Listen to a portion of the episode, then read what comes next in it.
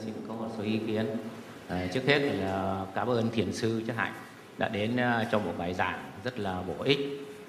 À, và tôi cảm nhận thấy rằng là hôm nay thì thiền sư có nói nhiều đến bí quyết của hạnh phúc.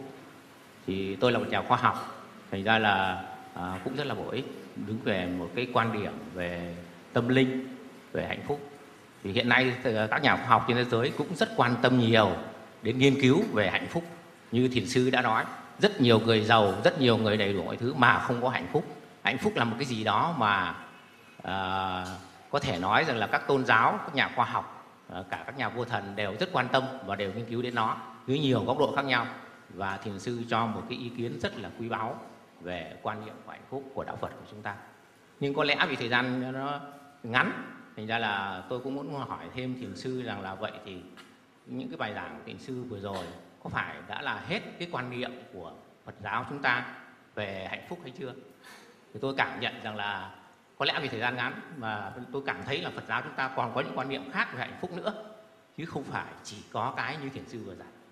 À, tôi nói ví dụ như là nhà sức nhà sư thích quảng đức đã tự thiêu để đấu tranh chống chế độ gia, gia đình trị của ngô đình diệm. Thì cái hạnh phúc của nhà sư đó không phải chỉ là chi túc mà là còn là đức hy sinh. Mà tôi nghĩ rằng là ở đạo Phật cái biết cái hy sinh cho đồng loại là một quan niệm rất là quý báu của đạo Phật chúng ta. Mà có lẽ nên thầy thầy có thành thiền sư có thể cho thêm về ý kiến về vấn đề này. À, xã hội ngày nay người ta chỉ muốn nhận nhiều hơn là muốn cho. Mà đối với đạo Phật chúng ta thì chúng ta phải cho nhiều hơn mới là hạnh phúc. Phải hy sinh cho đồng loại mới là hạnh phúc. Đấy là một quan niệm tôi nghĩ rằng là Ờ, rất là truyền thống của dân tộc và của đạo Phật chúng ta. Vấn đề thứ hai nữa là có những lúc Phật tử chúng ta đã xuống đường đấu tranh cho công lý rất là nhiều.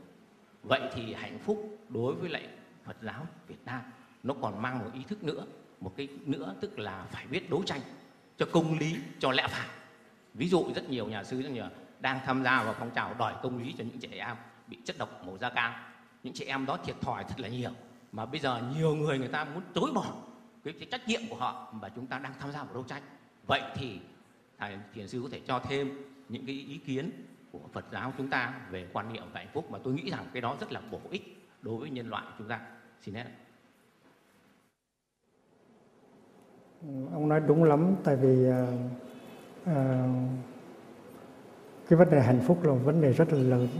Thật ra đạo phật là con đường đi tìm hạnh phúc nhưng mà không phải là con đường của tiền bạc con đường của danh vọng con đường của sắc dục mà là con đường của tình thương. Cho thì mình còn có hạnh phúc nhiều hơn là khi mình nhận nữa. Và khi mình có một lý tưởng rồi và mình cảm thấy rằng cuộc đời của mình nó có nghĩa lý à, nó có ý nghĩa và nó đem lại hạnh phúc được cho những người khác rồi thì cái đó nó đem lại hạnh phúc cho mình rất là lớn. À, thiền sư thích quảng đức là một người mà tôi rất là thân cận khi mà ngài còn sống. Chính thiền sư thích quảng đức đã cho tôi một bộ nam phong à, rất là cũ mà ngài không còn sử dụng nữa. Và chúng tôi đã từng ở chung một chùa ở Long Vĩnh. Và tôi biết rằng là khi mà hòa thượng quảng đức từ thiêu là đó là một cái cho. Đó là hiến hiến xin đem thân làm đuốc để kêu gọi cái lương tâm quốc tế uh, uh, chú ý tới cái những cái nỗi khổ niềm đau mà người Việt đang gánh chịu. Thì cái hành động từ thiêu đó cũng là một cái bố thí à, tại vì trong cái hoàn cảnh chiến tranh đó thì cái tiếng của bom đạn nó lấn át cái tiếng nói của nhà nhân bản. Và vì vậy cho nên phải cần phải có những cái động tác hết sức là uh, đặc thù như vậy. Uh, đốt từ đốt mình cháy lên làm cái đuốc thì mới có thể nói ra được cái tiếng nói của trái tim của mình. Và vì vậy cho nên hành động của thích quảng đức là một cái hành động của bồ tát mà bồ tát là luôn luôn là hiến tặng nhiều hơn là đòi hỏi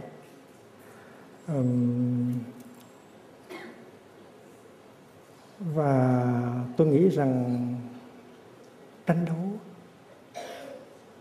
là chúng ta phải tranh đấu. Tại vì lịch sử con người là một cái lịch sử tranh đấu. Nếu chúng ta không có tranh đấu thì làm sao chúng ta có bình đẳng? Làm sao chúng ta có tự do? Làm sao chúng ta có dân chủ? Và cuộc tranh đấu sẽ còn kéo dài lâu ngày nữa.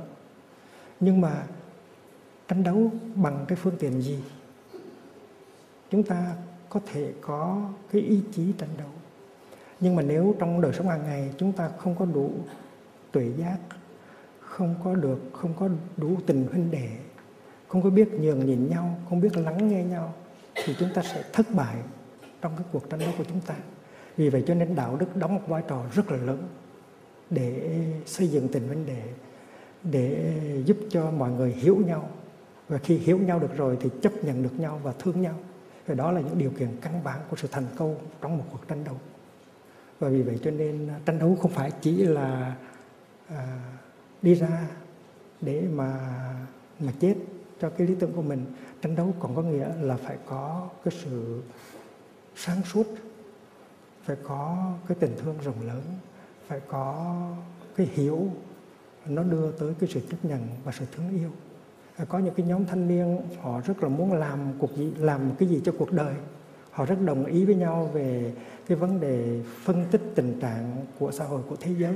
Họ có một bầu máu nóng, họ muốn đi ra để làm những cái chàng dũng sĩ giúp cho cuộc đời. Thì cái cái cái ý chí đó mình không có thể nào phủ nhận được. Nhưng mà sau một thời gian 2 năm 5 năm thì họ tan rã hết là tại vì sao vậy tại vì họ không có cái nghệ thuật sống chung, họ không có nghệ thuật lắng nghe nhau, nhường nhịn nhau, họ không có biết xây dựng tình huynh đệ. Và vì vậy cho nên cuộc tranh đấu của họ thất bại. Vì vậy cho nên cái tình huynh đệ rất là quan trọng. Nếu không có tình huynh đệ thì sẽ không có độc lập, sẽ không có tự do, sẽ không có di chủ, dân chủ, sẽ không có tiến bộ. Và vì vậy cho nên à, tranh đấu, đồng ý là phải tranh đấu. Nhưng mà nếu không có một chiều hướng tâm linh, một chiều hướng đạo đức, thì cuộc tranh đấu đó có thể gây đổ vỡ nhiều hơn là xây dựng